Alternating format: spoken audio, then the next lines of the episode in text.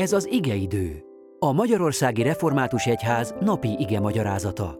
A mai bibliai ige szakaszról Márkus Tamás Andrást, az Örmezői Református Gyülekezet lelkipásztorát hallják. Kedves testvérek, Isten igét János evangéliumából olvasom a negyedik fejezetből, a 11. verssel kezdődően egészen a 19. versig. Az asszony így szólt hozzá, Uram, merítőedényed sincs, a kút is mély, honnan vennéd az élő vizet? Talán nagyobb vagy te atyánknál, Jákobnál, aki ezt a kutat adta nekünk, és aki maga is ebből ivott, sőt fiai és jószága is. Jézus így válaszolt neki. Aki ebből a vízből iszik, ismét megszomjazik. De aki abból a vízből iszik, amelyet én adok neki, soha többé meg nem szomjazik, mert örök életre buzgó víz forrásává lesz benne. Az asszony erre ezt mondta. Uram, Add nekem azt a vizet, hogy ne szomjazzam meg, és ne kelljen ide járnom meríteni. Jézus így szólt hozzá, menj el, hívd a férjedet, és jöjj vissza. Az asszony így válaszolt, nincs férjem.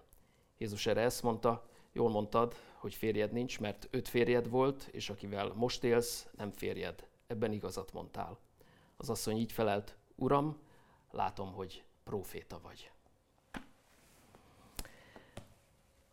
Az élő víz kegyelemből adatik, de mi az?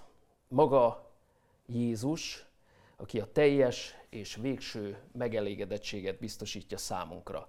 Része ennek a bűnbocsánat, de azért itt többről van szó. Kicsit nehéz ezt megérteni, mert mi, európai emberek nem igazán ismerjük azt a száraz éghajlatot, amin elhangzik ez a beszélgetés. Ugye a mai ember, legalábbis nyugaton, gond nélkül hozzájut az ivóvízhez legtöbbünk valószínűleg soha nem is volt annyira szomjas, hogy életveszélyben lett volna.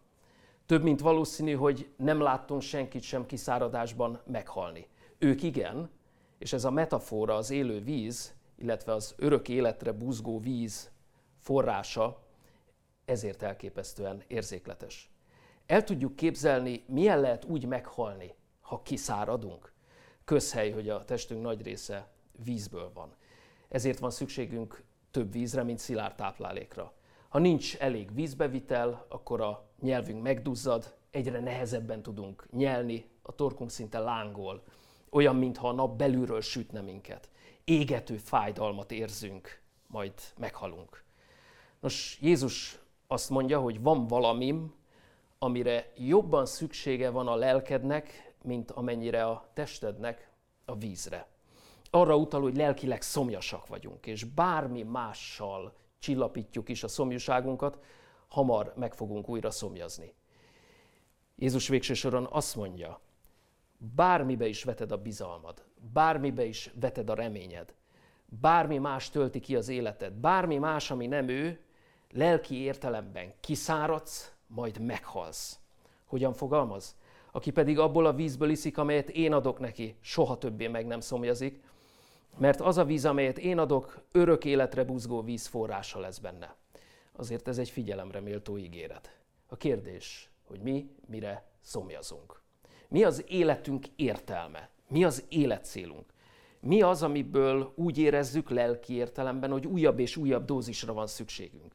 Az elismerés, a szeretet, a presztízs, az előmenetel, a siker, a biztonság? Miért élünk? Vagy az intimitás, a kapcsolat? Az asszony nem érti először, hogy Jézus mire utal, ő csak vizet akar, hát azt, hogy ne kelljen kimennie újra és újra a kúthoz meríteni. Úgy gondolja, hogy a fizikai szomjúság a fő problémája, de Jézus megmutatja neki, hogy nem. Azt mondja, hogy hívja oda a férjét. És itt olyan, mintha témát váltana, holott csak rá akarja vezetni arra, hogy lelki értelemben igenis szomjas. Rávezeti, hogy spirituális értelemben szomjúsága van. Mélyen szomjazol az elismerésre, a biztonságra, az elfogadásra. Jeremiás próféta szavaival élve Jézus megmutatja ennek az asszonynak az ő repedezett falu víztartóit, hogy felismerve lelki szomjúságát meglássa, ő Jézus, ő ad végső reményt, biztonságot, szeretetet, értelmet és célt. És ő nem olyan, mint a kút, amit be lehet temetni, vagy el lehet tömíteni.